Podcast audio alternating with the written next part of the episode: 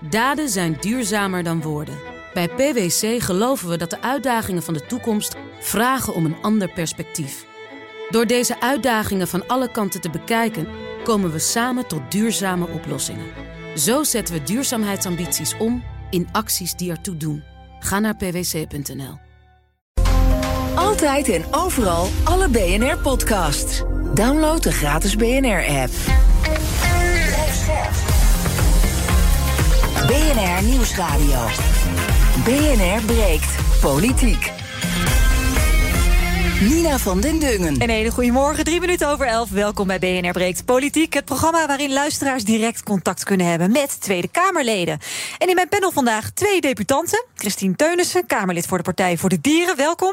Goeiedag. En Roelof Bisschop, Kamerlid voor de SGP. Ook welkom. Goedendag. Voor jullie allebei dus de eerste keer. Christine, dan gaan we altijd eventjes een beetje voorstellen. Het is uw eerste keer Breekt. U zit sinds 2 jaar in de Kamer. Ja. U studeerde sociale geschiedenis aan de Universiteit Leiden. En u onderzocht onder andere voor uw scriptie de beeldvorming van de Partij voor de Dieren in de media. Ja, dat klopt. Weet u nog wat de conclusie was in 1 zin? Nou, eigenlijk zou je die kunnen vergelijken met hoe Gandhi wel eens gezegd heeft hoe emancipatiebewegingen zich bewegen. Dus eerst word je genegeerd, dan word je uitgelachen, dan word je bevochten en dan win je. En eigenlijk zie je dat die verschillende fases ook voor de Partij voor de Dieren van toepassing zijn. En in welke fase zitten jullie nu dan? Nou, we zitten nu meer in de serieuzere fase. Dus dat we echt wel serieus genomen worden. Maar nog niet winnen. Daar zijn we nog niet bij stadium 4. Nou, ook winnen, want we staan in de peilingen vrij goed. We staan nu op 11 zetels. Dat is nog niet eerder gebeurd. Dus je ziet wel dat we in een winnende trend zijn. Een stijgende lijn. Ja, maar het is nog geen BBB-effect, hè? Dat dan nog niet. Nou, we groeien gestaag. En ik wijd dat ook aan de uitdagingen waar we nu voor staan. Dus de klimaatcrisis, natuurcrisis. Daar zie je dat de Partij voor de Dieren echt een antwoord heeft die duurzaam is op de langere termijn. En dat spreekt veel mensen aan. Ja. Roelof Bisschop van de SGP, u zit 10 jaar in de Kamer. Ruim 10 jaar, ja. Nou, bevalt het nog steeds zo goed? Uitstekend. Ja, echt waar? Ik werk met heel veel vreugde. Ik heb altijd in het onderwijs gezeten en altijd met heel veel plezier daar gewerkt. In diverse functies. Maar toen dit op mijn weg kwam en ik hiertoe geroepen werd, zal ik maar zeggen, moest ik het onderwijs verlaten. Maar ik moet zeggen, ik heb mijn arbeidsvreugde is niet verminderd. Nee, dat is te zien. U zit hier ook heel erg vrolijk. Ik las dat de 19e-eeuwse christelijke historisch politicus Groen van Prinsteren voor u een hele grote inspirator is. Zeker, ja. Dan moet u mij als 35-jarige toch waarschijnlijk nog een heel klein minilesje geven wie dat ook alweer was. Wat jammer dan dat je geen geschiedenisles van mij gehad hebt, want anders had u het geweten. Ja, precies. En ik weet dat er een zaal is in de Kamer die zo heet. Ja, en dat is niet voor niks. Naast de Torbeckezaal, naast de Troelstra-zaal. Dat zijn de grondleggers van politieke stromingen. Ja. En Groen van Prinsteren is die van de protestant-christelijke traditie, zeg maar, die politieke stroming. En waarom is dat uw inspirator? Nou, hij was in staat om in die burgerlijke, liberale 19e eeuw allerlei maatschappelijke politieke uitdagingen te doordenken vanuit bijbelse uitgangspunten. Ah. En dat geeft natuurlijk de link naar de doorvertaling naar christelijke politiek.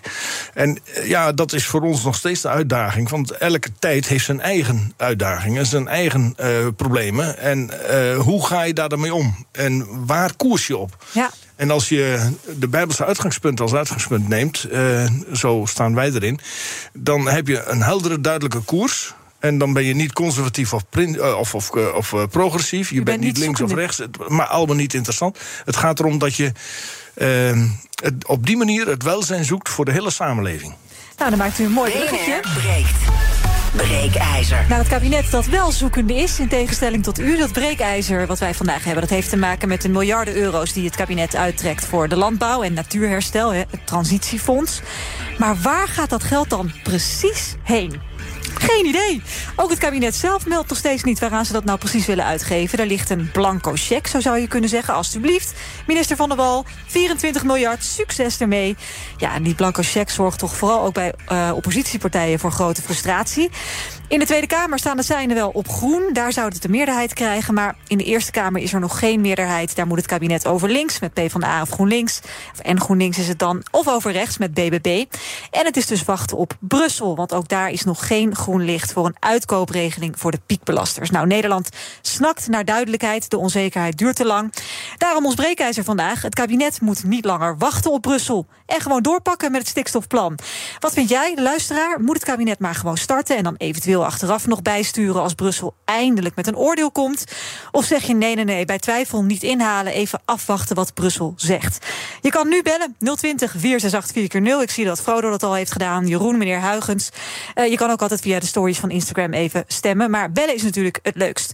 Christine Teunissen, bent u het eens of oneens met het breekijzer? Nou, kijk, ik ben het oneens. Ik vind wel dat we als kabinet moeten we nu wel echt gaan versnellen. Want we kunnen niet langer meer wachten vanwege de natuur. De natuur staat echt op omvallen. We moeten boeren ook perspectief geven waar ze aan toe zijn. Mm-hmm. Maar Brussel passeren is daar niet de oplossing. Want terecht, dat hebben wij ook in het debat over het transitiefonds aangegeven, moet je die middelen wel doelmatig besteden. Dus dat wil zeggen, het is allemaal belastinggeld. Mm-hmm. En dat moet je wel uitgeven met een bepaald doel. En dat doel moet zijn natuurherstel, perspectief voor de boeren. Ja. En nu is het onduidelijk of dat ook echt dat geld het gaat opleveren. En Brussel doet bijvoorbeeld onder andere een toets. Is er sprake van ongeoorloofde staatssteun? Geven we niet veel te veel geld? Geven we niet bonussen?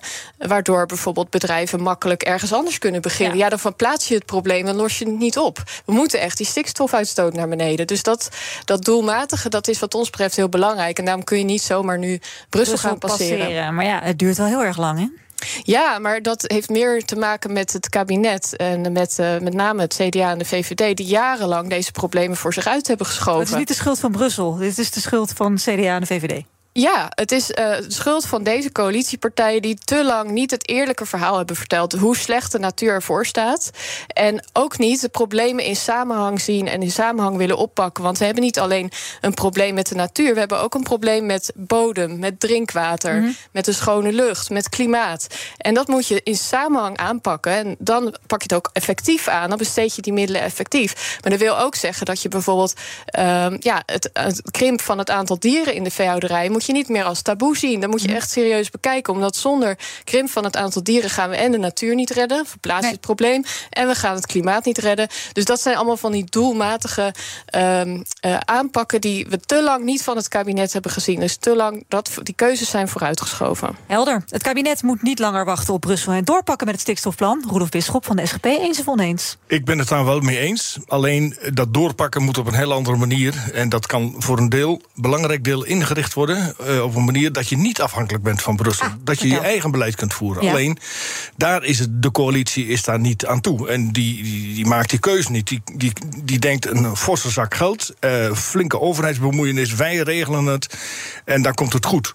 Kijk, wat het kabinet heel goed heeft gedaan is het instellen van een ecologische autoriteit. Die functioneert nu een aantal maanden, of al enige tijd. Die heeft de eerste... Dat was de taak van die ecologische autoriteit, natuurdoelanalyses opleveren. Hoe ligt de natuur er nu werkelijk bij? En wat is dan hun conclusie? Inderdaad, er zijn problemen bij de natuur, bij de natuurkwaliteit. Alleen, wij hebben geen goed overzicht. Wij missen deze informatie, we missen die informatie. We kunnen het hier niet op doen. En in de discussie speelt de stikstof een hele grote rol. Wat vergeten wordt, is weersinvloeden. Wat vergeten wordt is waterstand, waterbeheer. Ja. Wat vergeten wordt is terreinbeheer. Wat vergeten wordt is invloed van recreatie. Laat een hond los in de natuur, die legt een drol en je hebt een overbelasting van stikstof. Ja, dat is de realiteit. Daarvan koeienvlaaien, dacht ik altijd. Maar als u het zo positioneert... Ja, nee, zeker. En daarom is het ook de discussie van moeten het koeien niet een vergunning hebben als ze naar buiten gehouden worden. Ja. Maar ik ben nog wel benieuwd, wat mij triggerde was dat u zei we hoeven niet van Brussel afhankelijk te zijn. Op welke manier dan niet? Heel goed. Kijk, op het moment dat je de ruimte geeft aan de sector om gebruik te maken van het natuurlijke verloop. Er zijn ongeveer 1/3 van de huidige agrariërs heeft geen bedrijfsopvolger. Nee. Dat is de komende 10 jaar voltrekt zich dat hele traject. Ja. Maar u zegt dus, we hebben daar eigenlijk minder boeren nodig. Dus prima dat je een beetje dat uitsterfbeleid hebt. Nee, dat is geen uitsterfbeleid. Maar als je dus de agrarische sector de gelegenheid geeft om op die manier gebruik te maken van vrijvallend agrarisch land, dus te extensiveren bijvoorbeeld, dat is wat er moet gebeuren. De stikstofdruk moet inderdaad omlaag. Ja, dan krijg je een veel natuurlijker proces. Daar hoeft de overheid alleen maar de randvoorwaarden voor te scheppen. En binnen de sector voltrekt zich vanzelf. Maar daar hebben we toch helemaal geen tijd voor, meneer Bisschop? Ja, die alarmistische oproep van natuur staat op omvallen, dat weten we niet eens. Dat is gewoon cretologie. Ja, ik zie Christine Teunissen al wel even. Sorry dat ik het een beetje onvriendelijk zeg in de richting van mevrouw Teunissen. Dat mag in dit programma hoor, dat mag. Ja, maar kijk, wij weten het gewoon niet. En dat weten we omdat die ecologische autoriteit van de Natura 2000 gebieden, de beschermde natuurgebieden, vaststelt van wat ze tot nu toe gezien hebben. Wij hebben de informatie eigenlijk niet. Er moet wel wat gebeuren, Christine, maar wat weten we nog niet eens precies. Ik wil één korte reactie, dan ga ik even naar de bellers. Ja, dat is goed. Ja, dit argument van we weten het nog niet, dat wordt heel vaak gebruikt door de partijen die eigenlijk het wel goed vinden zo. Die de status quo willen behouden. Dat ben ik het niet mee eens. Ik vind alleen dat je nuchter en realistisch moet zijn. Wil je maatregelen nemen, dan zul je moeten weten wat het probleem is. Ja, kan de SGP het niet mee eens zijn. Maar er liggen stapels rapporten van ecologen en mensen die daar heel lang op gestudeerd hebben, die zeggen de natuur staat op omvallen. Daar is jarenlang onderzoek naar gedaan. En een extra ecologische autoriteit oprichten, daar is niets mis mee. Maar dat is alleen maar vertraging. In plaats van, we weten het allang. Nee. Dus het sprookje dat we het nog niet weten en dat het allemaal moeilijk is, het is helemaal niet moeilijk. Heerlijk dat er twee mensen tegenover mij hebben die het gewoon niet met elkaar eens zijn. We gaan eens even een paar bellers aan het woord laten. Ik begin met Jeroen. Jeroen, goedemorgen. Goedemorgen, Nina. Moeten wij op Brussel wachten of moeten we door? Ik ben het eens, ja. We moeten door. En ik heb twee korte vragen voor de deskundigen en het panel. Eén, kunnen zij in een notendop aan ons luisteraars uitleggen wat nu precies stikstof is? Ja, zegt Christine. Vraag twee. Hoe kan je de internationale gemeenschap, dus internationaal, nu op de beste manier meenemen om hetzelfde te gaan doen? Om hetzelfde als wat te gaan doen? Als wij? Ja, precies. Dus een soort stikstofaanpak mondiaal? Ja, precies. Oké, helder. Leuke vragen. Blijf even hangen. Ik kijk eerst Christine even aan om uit te leggen in een notendop wat stikstof is. Ja, stikstof is een bestanddeel wat wordt uitgestoten onder andere door dieren in de veehouderij. Mm-hmm. Ook door onder andere in de mest. En dat komt in de natuur terecht. Dat noemen ze stikstofdepositie. Dat komt in de omgeving van de intensieve veehouderij terecht. En als je te veel intensieve veehouderij hebt, dan zorgt dat voor schade aan de natuur. En je hoort wel eens zeggen van sommige natuur kan juist heel goed groeien op stikstof. Het is waar dat de natuur een zekere mate van stikstof nodig heeft. Mm-hmm. Maar als er een overmatige hoeveelheid in de natuur zit, dan heb je een aantal soorten zoals grassen, brandnetels en bramen. Ja, die doen het heel goed op. Maar je krijgt in zijn totaliteit een verarming. Want andere soorten die verzuren juist. Bijvoorbeeld eiken, die staan nu op omvallen. En dat zorgt voor een ernstige verarming van de natuur. Ja. En dat is waarom stikstof nu in Nederland een probleem is. En wat dat mondiale aanpak betreft, het is niet overal dat er te veel stikstof wordt uitgestoten. Maar Nederland is tweede exporteur van vlees en zuivel ter wereld. Mm-hmm. De hele grote veedichtheid, de grootste ter wereld. Ja, en dat kan gewoon niet in ons kleine landje. Roelof Bisschop? Nou, stikstof is inderdaad een voedingsstof voor planten. Als je te veel stikstof hebt, dan profiteren daar bepaalde planten van een andere sterf. Dus de bramen, bijvoorbeeld, wat Christine Teunissen. Ja. Alleen, in de natuur zijn er veel meer factoren die de kwaliteit van de natuur bepalen dan alleen stikstof. Dat is dus, wat ik zo straks al noemde, het waterbeheer. Gewoon het terreinbeheer. Waarom vergrast de heide? Dat is de concrete situatie bijvoorbeeld, hè? Mm-hmm. Omdat we de schapen van de heide gejaagd hebben, omdat we die heide niet meer plaggen. Er is altijd te veel stikstof geweest voor heide. Je moet dus jaar in, jaar uit dat beheren. Dat gebeurt niet meer.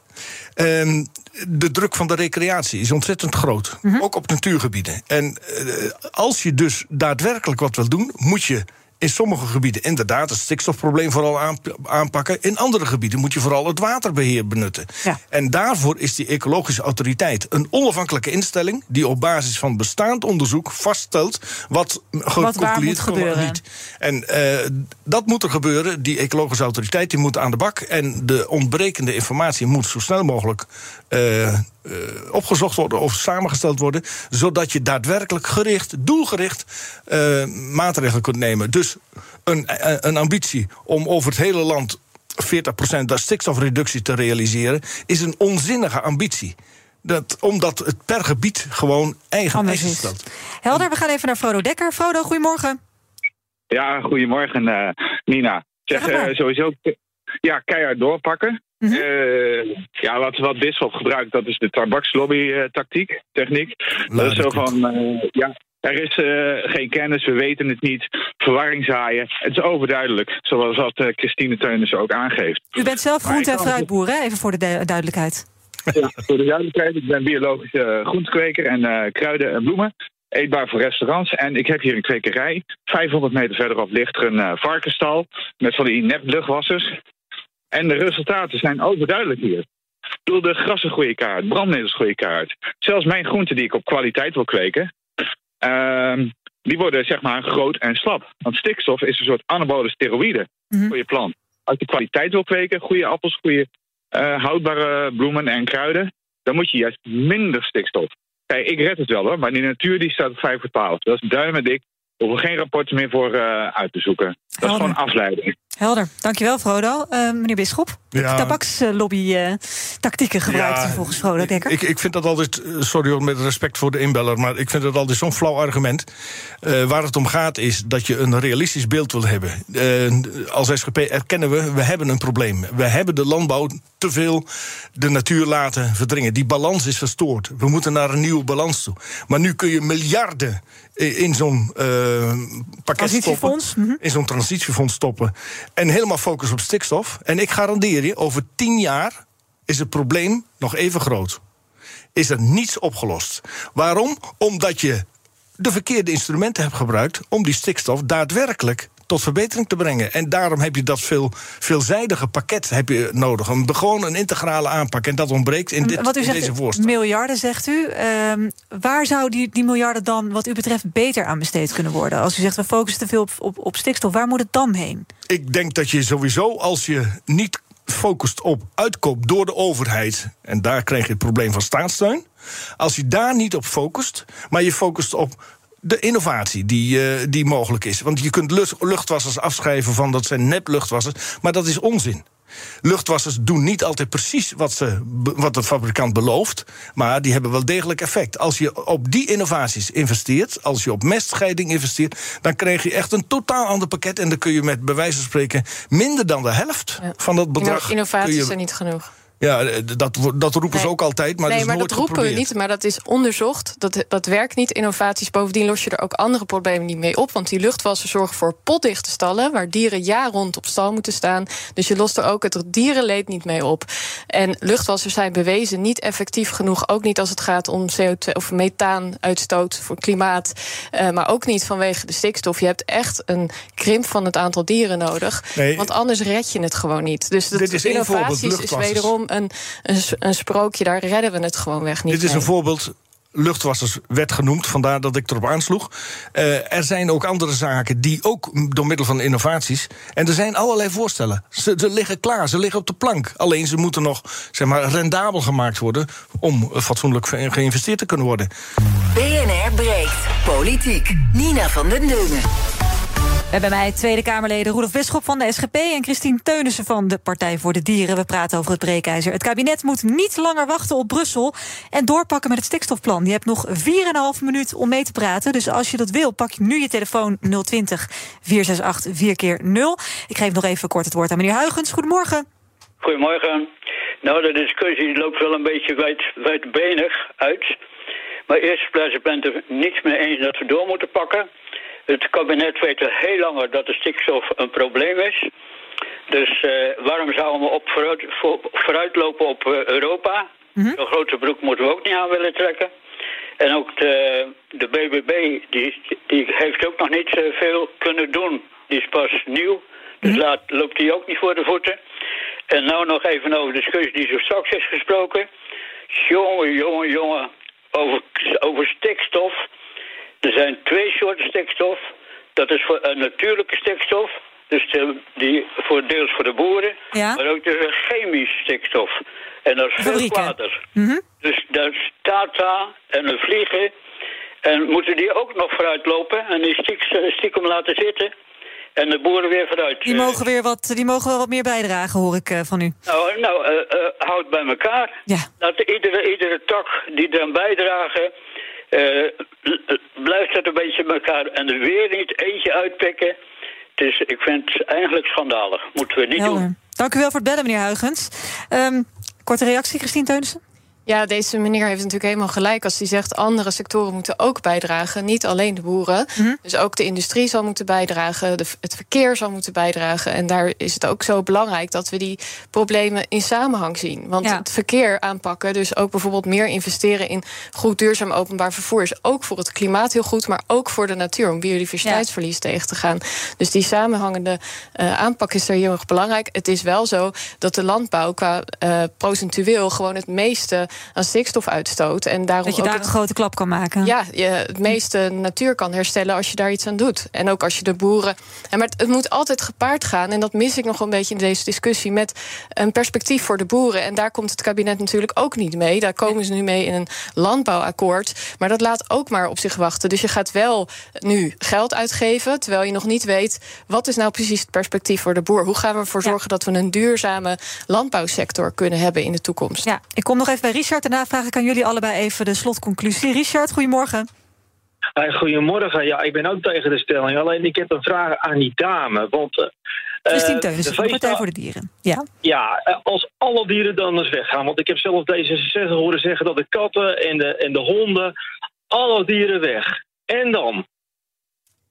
Ja, maar volgens mij is dat niet wat jullie willen, denk ik, Christine Teunissen. Nee, het gaat er niet om dat we alle dieren weg willen. Het gaat om dat we nu als Nederland tweede exporteur van vlees en zuivel ter wereld zijn. Dus dat we enorm veel dieren op een heel klein kluitje houden. En dat zorgt voor allerlei problemen. Plus, de boeren hangt steeds iets boven het hoofd. Want er moet iets gebeuren. Maar de boeren krijgen maar geen duidelijk perspectief van waar kunnen we nou naartoe. Mm. En die worden nu nog steeds, bijvoorbeeld nu wordt er gezegd, ga dan maar innoveren. Dan krijg je op een gegeven moment weer hetzelfde probleem voor die boer. Dan heeft hij heel veel geïnvesteerd. En dan wordt er weer gezegd, dit heeft niet geholpen. Het moet nou toch weer anders. En daar moeten we vanaf. Ja, dus Richard, zeker geen honden en katten volgens mij. Ik ga even naar de slotconclusie hier. Ook bij jullie zie je het, hè? Ik bedoel, er is bij jullie allebei de wens om echt dingen te doen. Maar allebei ook een andere visie en een ander perspectief. Hoe kunnen we als partijen, zeker jullie als beleidsmakers, nog nader tot elkaar komen? En dan zeker ook op een kabinetsperspectief, Roelof Bisschop. Nou, ik vond het wel mooi dat we in ieder geval als SGP met de Partij voor de Dieren één raakvlak hebben. En dat is het pleidooi voor de integrale aanpak. Mm-hmm. En inderdaad moet je daarbij dan onderscheid maken tussen de stikstofoxiden die vooral vanuit verkeer en industrie komen en de ammoniak die vooral vanuit de veehouderij komt. Ammoniak is een natuurlijke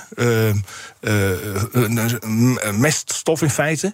Stikstofoxiden zijn gif. Ja. En dat betekent dus als het gaat over ziekten, longziekten die geïntensiveerd worden door stikstof, dan is dat in feite heel vaak de NOx, de stikstofoxide, en niet de ammoniak.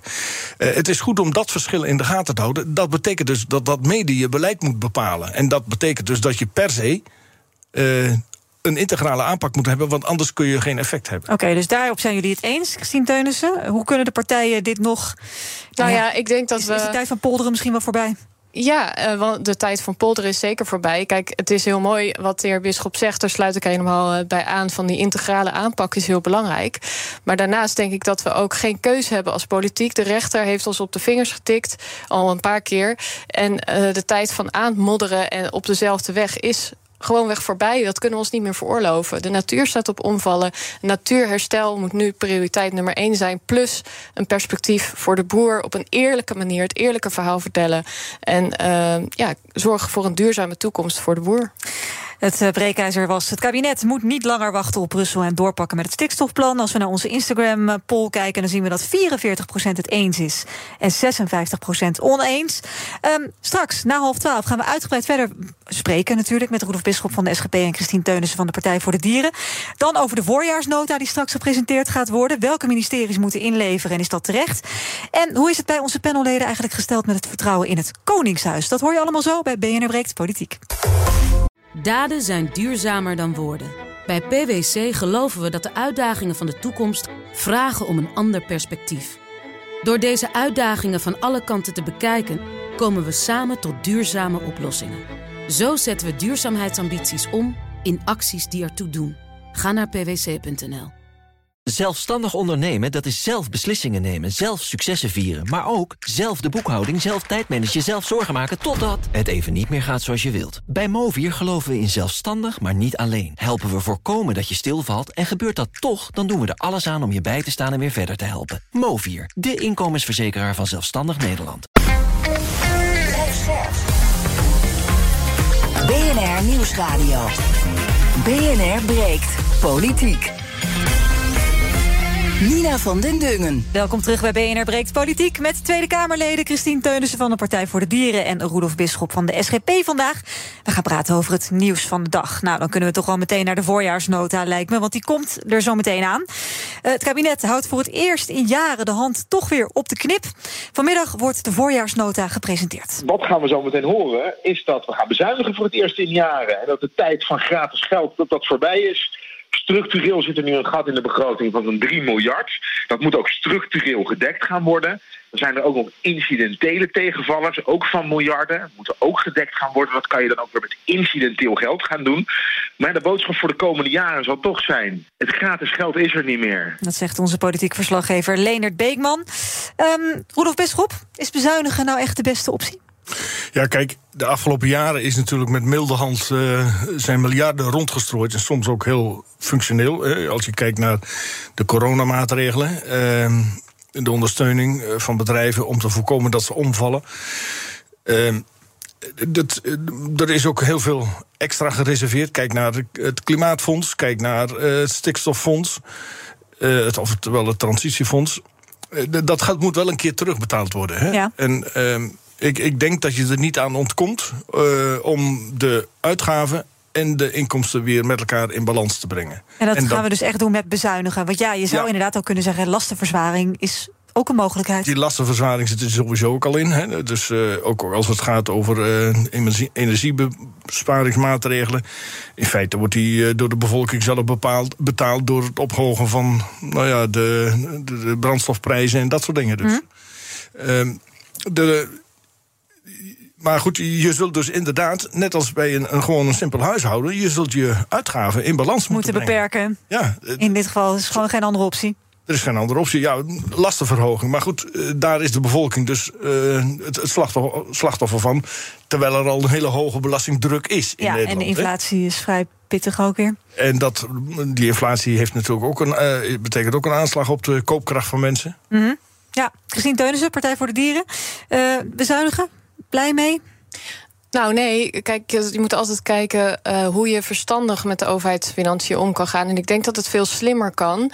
We hebben de laatste jaren gezien dat bijvoorbeeld de energiebelasting voor grootverbruikers veel goedkoper is dan voor kleinverbruikers. Dus dat is een van de maatregelen die wij graag zouden zien. Daarmee los je ook meteen veel meer van het klimaatprobleem op. Dus je gaat toch voor lastenverzwaring? Ja, maar dan moet je wel goed kijken waar die lastenverzwaring dan terechtkomt. En als je kijkt dat bijvoorbeeld energiebedrijven enorme winsten hebben geboekt doordat de energierekening omhoog ging. De winstbelasting op grootbedrijven. Maar ook de 30 miljard die we nog steeds aan fossiele subsidies geven. Dat is van de gekken in tijden van klimaatcrisis. Nou, daar doet het kabinet nu helemaal niks mee. Hm. En ik zou zeggen, begin daarmee. En ga niet bijvoorbeeld de kinderopvang de dupe ervan laten worden. Ja, want dat wordt inderdaad 2 jaar uitgesteld, hè? De komst van de bijna gratis kinderopvang. Branches opgelucht. Jonge ouders denk ik niet, lijkt me zo. Blij met deze keuze, meneer Bisschop? Ja, ik was nooit voor, of de SGP was nooit voor die gratis kinderopvang. Gratis bestaat trouwens niet. Dat betekent, we betalen het altijd zelf, hè? De samenleving dat zwaar betaalt. Ja. Dat hele denken over gratis kinderopvang, dat is eigenlijk een heel economisch denken. In de zin van, we moeten de arbeidskracht van beide ouders maximaal benutten. Mm. En dat vindt de SGP een foute benadering. Ja, je wilt de vrouwen liever thuis hebben. Nee, prima dat vrouwen werken als dat hun keuze is. Dat ze zelf de balans zoeken in werk en zorg en opvang. Prima, daar gaan ouders over. Daar gaat niet de overheid over. De overheid moet dus zich verhouden van stimulerende maatregelen ter wille van de economische ontwikkeling. Het is iets wat een investering is in de toekomst. Hè? Dus de ouders de gelegenheid geven om zelf voor hun kinderen te zorgen, zelf hun kinderen op te vangen enzovoorts, in plaats van ze 3 dagen of 4 dagen per week, soms 5 dagen per week zelfs, in de crash of in de opvang te doen. Dat is niet gezond voor de ontwikkeling van kinderen. De keuze is aan de ouders, maar om daar nou de samenleving voor te laten betalen, dit is onzin. Ja. Dat is al absoluut fout. Christine Teunissen? Nou, ik ben het daar niet mee eens. Kijk, het is goed om te kijken, waar komt nou ook weer dit voorstel van gratis kinderopvang vandaan? Het heeft natuurlijk een emancipatoire kant, dat het de gelijkheid tussen mannen en vrouwen ook bevordert. Mm-hmm. Vrouwen krijgen veel meer keuzevrijheid. Dus dat, in die zin is het een goede maatregel. Maar het komt ook voort uit het toeslagenschandaal. En dat het zo ontzettend ingewikkeld is nu met die toeslagen bij de Belastingdienst. En als je dat gelijk trekt, dus je zorgt voor gratis kinderopvang voor iedereen, dan hoef je niet meer dat ingewikkelde met die toeslagen te doen. En dat zorgt er ook voor dat we voorkomen dat er weer... het is niet de enige maatregel die je moet nemen in het toeslagenschandaal, maar wel één van de maatregelen om te voorkomen dat je weer opnieuw slachtoffers krijgt. Ja. Dus ik vind het heel onverstandig wat het kabinet nu doet, het uitstellen. Het komt niet alleen maar overigens door de overheidsfinanciën, maar ook door de branche die zegt, wij kunnen dat helemaal niet fixen. Dus nee, ja, maar dat is wel geen andere keuze dan, toch? Ja, maar dat is natuurlijk ook, en daar zie ik ook wel een trend. Dat zie je bijvoorbeeld ook bij klimaat. Daar heb je echt een schrijnend gebrek aan arbeid, personeel. Ja, daar moet het kabinet natuurlijk ook naar kijken. Dat is een integrale aanpak. Dus daar hadden ze al lang mee moeten beginnen, door het aantrekkelijker te maken in de kinderopvang, door de lonen, het minimumloon omhoog te doen. Maar ook zorgen voor goede arbeidsomstandigheden. En niet af van dat flexwerken, mensen meer vastigheid geven. Daarmee stimuleer je dat. Maar ja, als je dan nu zegt in één keer, ik wil dat gratis maken zonder flankerende maatregelen, dan kom je inderdaad in een probleem. En dat is wat we zien. Maar dat is het probleem helemaal niet. Die mensen zijn niet beschikbaar. En daar kan het kabinet voorgehouden worden. Jullie moeten dat oplossen. Kan niet eens. Ik bedoel, het plan is gedateerd van vorig jaar januari. Hè? Dus dan zul je sowieso al duizenden kinderopvangbegeleiders zou je moeten opleiden. Ja, dat kost sowieso al een hele periode. Die melden zich niet, want elders op de arbeidsmarkt zijn er meer mogelijkheden. En dan kun je heel idealistisch zeggen van ja, alleen al, want het is zo goed voor emancipator. Ja, die mensen zijn er niet. En dus moet je de tering naar de nering zetten, om het zo te zeggen, als je dit dan toch door wilt laten gaan. Dat betekent dus een veel langere aanloop, kost veel meer tijd. En al dat optimisme, ik vind het bewonderingswaardig, hoor. Maar het is zo utopisch. Zo maar daar ben ik het dus mee eens. Dat is ook wat ik zeg, dat de omstandigheden moeten gecreëerd worden, zodat het aantrekkelijker wordt om in die sector te werken. Dat is gebeurd. Dat al die opleidingen zitten te springen om studenten. Ze zijn er niet. Nee, maar het werk loont te weinig. Dat is mijn punt. Het werken in de kinderopvang loont te weinig. Nee, dus dat is gewoon een normaal salaris, vergelijkbaar met vergelijkbare opleidingen en vergelijkbare functies. Ja, maar er is wel een reden waarom daar nu personeelstekorten zijn. Kennelijk is het nog niet aantrekkelijk. Ja, maar die personeelstekorten zijn overal. Die zijn in het leger, die zijn bij de politie, die zijn bij de zorg, die zijn... Noem het allemaal maar op. Ja, maar dus de oplossing zijn er gewoon niet. Meer kinderen. Nou, dat moeten we doen. Ik wil nog heel even met jullie naar het Koningshuis. Trots op onze 6 kinderen, hoor. Ja, nou, ik kan me voorstellen dat u inderdaad flink uw best heeft gedaan. Nou, gisteren vierde praktisch heel Nederland de 56e verjaardag van de koning. Dat scheelt maar 1 nummertje van zijn populariteitscijfer, want dat is 55%. Hè, is nog voor de monarchie. 10 jaar geleden was dat nog 80%. Ja. Die vertrouwen had in koning Willem-Alexander. Steeds meer mensen zeggen, het is gewoon niet meer van deze tijd, het Koningshuis. Hoe zit dat bij jullie, Roelof Bisschop? Nou, ik vind het argument, het is niet meer van deze tijd, dat vind ik echt, sorry hoor, maar zo'n onzinargument. Het feit dat 1 persoon is die zegt van het is nog wel van deze tijd, maakt dat argument al ongeldig. Dus Natuurlijk is het Hoezo? Van deze tijd. Ja, natuurlijk is het van deze tijd. Als er mensen zijn die dat vinden, die leven in deze tijd, dus is het van deze tijd. Ja, dus ik bedoel, ja, dat is een argument. Maar goed, dat is meer een logica-probleem. Maar inderdaad, als we even kijken, stel je nou voor dat je geen koningshuis hebt. Precies, wat heb je dan? Een republiek, terug naar de republiek. À la Frankrijk? Ja, dan hebben we een president. De Staten. Nou, dan ben je gezegend. U bedankt ervoor, denk ik. Hè? Absoluut. Laten we blij zijn met het stabiele koningshuis, inderdaad. Er zijn een paar. Nou ja, goed. Ik ben monarchist in die zin. Er zijn wat vervelende foutjes gemaakt. Die moeten hersteld worden. En dan stijgt die populariteit weer met sprongen. En Maxima moet ophouden. Koningin Maxima moet ophouden met haar missie om digitaal geld te promoten. Dat zet heel veel kwaad bloed. Oh, nou, dan zetten we ook nog eventjes een vinkje even op het takenlijstje van de koningin. Nou, Christine Teunissen, hoe kijkt u naar het Koningshuis? Nou, ik denk dat het instituut Koningschap meer kan doen om geloofwaardiger te worden. Bijvoorbeeld, wij willen dat de koning ook eens een keer belasting gaat betalen. Dat het veel transparanter wordt waar de middelen naartoe gaan. Maar ook dat de koning bijvoorbeeld nog steeds jaagt. En dat een deel van de Veluwe gewoon dicht is voor het publiek. Terwijl we dat wel met belastinggeld betalen. En hij zijn gang kan gaan met jagen. Ja, dat zijn natuurlijk allemaal zaken die niet bijdragen aan de geloofwaardigheid. Bovendien zijn wij voor een ceremonieel koningschap. Dus dat wil zeggen, nu zet de koning zijn handtekeningen onder wet. Is nog steeds de voorzitter van de Raad van State. En dat is natuurlijk allemaal formeel.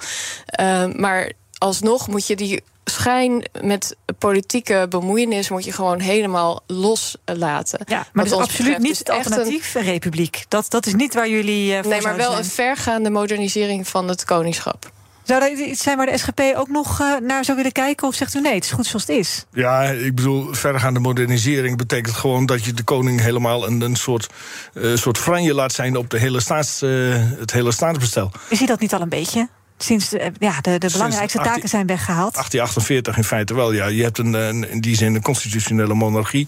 En je hebt een ministeriële verantwoordelijkheid waardoor de koning volledig buiten beeld is. Ja, alleen hij mag niks zeggen. Zijn activiteiten. Alleen dat hij voor Ajax is, mag je zeggen. Ja, en dan krijgt zo'n vrouw, die krijgt gisteren een Feyenoord. Dat vind ik wel weer grappig. Maar de koning heeft een soort ceremoniële positie. En ja, laat hem jagen. En moet het geld dan naar dit soort dingen gaan? Ja, en toch is de podcast, belasting laten betalen. Het neemt tijd, langzaam. Mensen luisteren naar het. Het is een heel populair medium. Ja, en ik denk dat het een goed medium is ook om te reflecteren op 10 jaar koningschap. De podcast van de koning. Mag het belastinggeld daar nog steeds naartoe, wat u betreft, meneer Bisschop? Ja, zeker, zeker. En als je die koning belasting laat betalen, wat denk je wat er dan gebeurt? Dan wordt dus de jaarlijkse uitkering verhoogd met de hoogte van het bedrag aan belasting wat u moet gaan betalen. Ik dacht dat met mijn salaris zou gebeuren. Ja. Dat zou ideaal zijn. Dat moeten we nog maar even zien, hè? Want het ligt eraan. We willen meer transparantie over waar de middelen naartoe gaan. En als je onder andere iets doet aan de jacht, dan leveren in ieder geval het belastinggeld meer op. Zodat mensen daar ook van de natuur kunnen genieten. Dat ze waar ze zelf belasting voor betalen. Daden zijn duurzamer dan woorden. Bij PwC geloven we dat de uitdagingen van de toekomst vragen om een ander perspectief. Door deze uitdagingen van alle kanten te bekijken, komen we samen tot duurzame oplossingen. Zo zetten we duurzaamheidsambities om in acties die ertoe doen. Ga naar pwc.nl. Zelfstandig ondernemen, dat is zelf beslissingen nemen, zelf successen vieren, maar ook zelf de boekhouding, zelf tijdmanagen, zelf zorgen maken, totdat het even niet meer gaat zoals je wilt. Bij Movier geloven we in zelfstandig, maar niet alleen. Helpen we voorkomen dat je stilvalt en gebeurt dat toch, dan doen we er alles aan om je bij te staan en weer verder te helpen. Movier, de inkomensverzekeraar van Zelfstandig Nederland. BNR breekt. Mijn Kamerledenpanel bestaat vandaag uit Christine Teunissen van de Partij voor de Dieren en Roelof Bisschop van de SGP. We vragen jullie ook altijd allebei om zelf nog iets mee te nemen, iets wat je zou willen agenderen.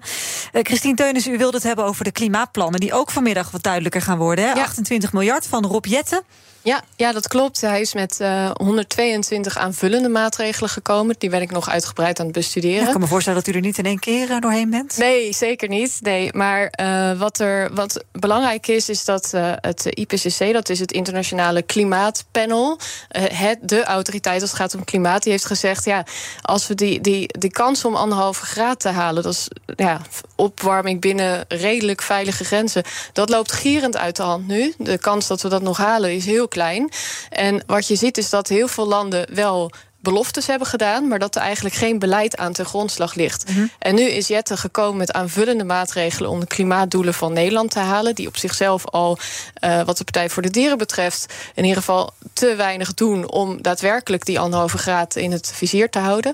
Maar hij is met aanvullende plannen gekomen en wat we daarin zien is op zich een goede stap. Hè. Er komt bijvoorbeeld meer CO2-heffing aan en elektrische auto's worden gestimuleerd, maar daar ben je er nog niet. We missen die fundamentele omslag. En bijvoorbeeld de landbouw wordt volledig buitenschot gehouden. Alles wordt in het land. Maar alle dat hoop, apart, in een apart akkoord. In een landbouwakkoord. Maar goed, daar is dus ook, zijn ook extra middelen. Daar hadden we het net in het vorige half uur over. Uh-huh. Over die 24 miljard.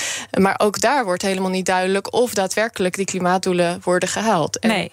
Maar bij de huidige plannen van het kabinet is het al de vraag of ze überhaupt haalbaar zijn. Uw plannen van de Partij voor de Dieren gaan uiteraard nog een stuk verder.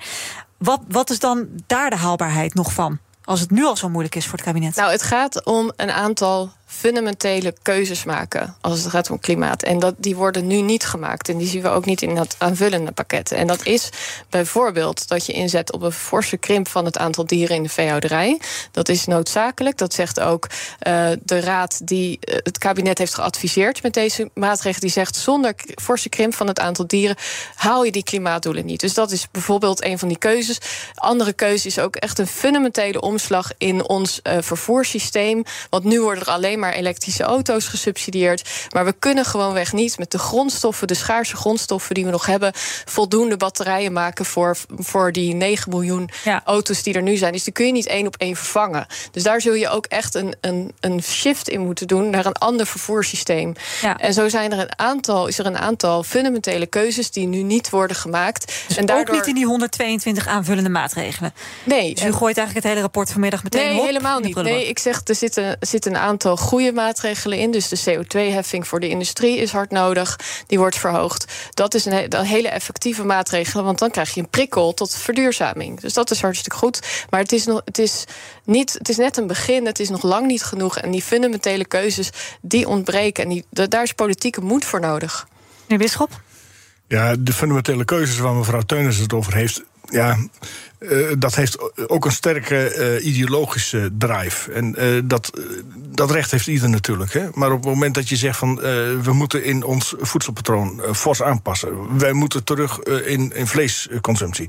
Natuurlijk zijn dat dingen die je kunt veranderen. En ik vind ook dat je dingen moet veranderen. Alleen dit soort radicale keuzes, ja, dat gaat geleidelijk aan. Tenzij je bereid bent om een beleid te voeren dat buitengewoon ontwrichtend werkt. Dat geldt ook voor mobiliteit enzovoorts. Ja, je kunt het lang en breed bespreken, maar dat zijn de keuzes. Hè. Of je bent bereid om tot een ontwrichtende aanpak te komen, of je kiest voor een geleidelijke aanpak. En wat ons betreft gaat het om, je moet zorgen dat het haalbaar blijft, dat het betaalbaar blijft, dat het realistisch blijft. En dan inderdaad kun je je doelen stellen. Inderdaad moeten we af van die fossiele brandstoffen. Al was het maar om onafhankelijk te worden van de oliesheiks en de Russische gasbaronnen. Tuurlijk is dat een hele goede zaak. Alleen ja, dat kost wel, dat vergt wel een andere aanpak dan niet rigoureus ingrijpen. Ja, maar ik ben niet eens met dat het ontwrichtend zou zijn, die keuze. Wat ontwrichtend is als we die 1,5 graden passeren. Dan krijgen we hele ontwrichtende situaties waar je bijna en met alle respect, maar die ambitie om wereldwijd 1,5 graden te beperken, dus te verminderen, echt, ik vind dat een enorme overschatting van menselijke invloed en van menselijke mogelijkheden. Ik vind het getuigen van een buitengewoon bewonderingswaardig idealisme.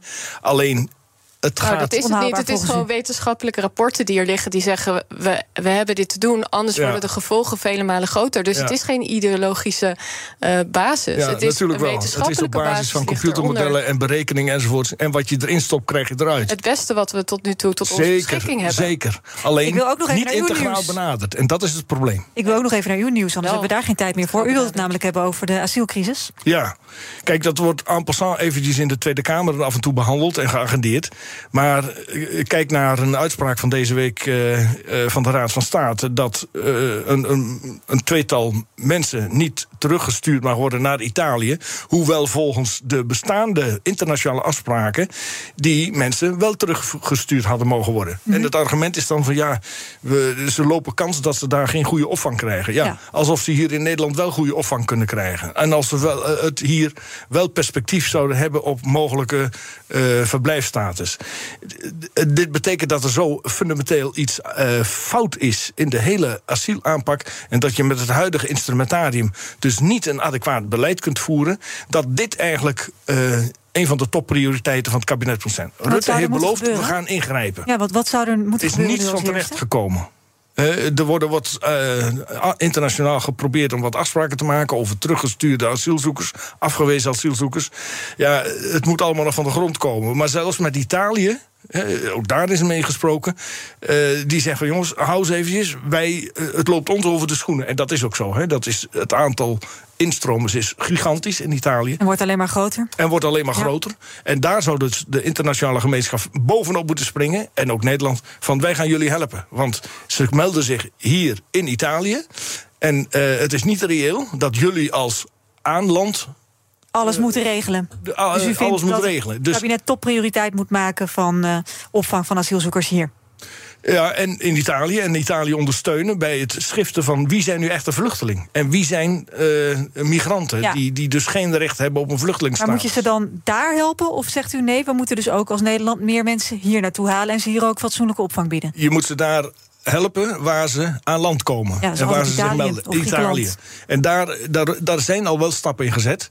Maar daar moet veel meer gebeuren. En dat zou de internationale gemeenschap moeten stimuleren. Mevrouw Teunissen, nog een korte reactie? Nou, daar ben ik het niet mee eens. Want ik denk dat vluchtelingen, dat landen er baat bij hebben, dat vluchtelingen op een eerlijke manier worden verdeeld over Europa. Dus mensen die vluchten voor oorlog en geweld, dat je die een goede opvangplek kunt bieden, dat kun je ook alleen maar doen als er een eerlijke verdeling is. Om misverstanden te voorkomen, ik heb het hier dus niet over vluchtelingen, maar ik heb het over asielzoekers. En de ellende is die vluchtelingenstroom, waarvan ook wij zeggen, die moet je ruimhartig opvangen, daar moet je plaats in de ruimen, ook in de steden en de dorpen enzovoort.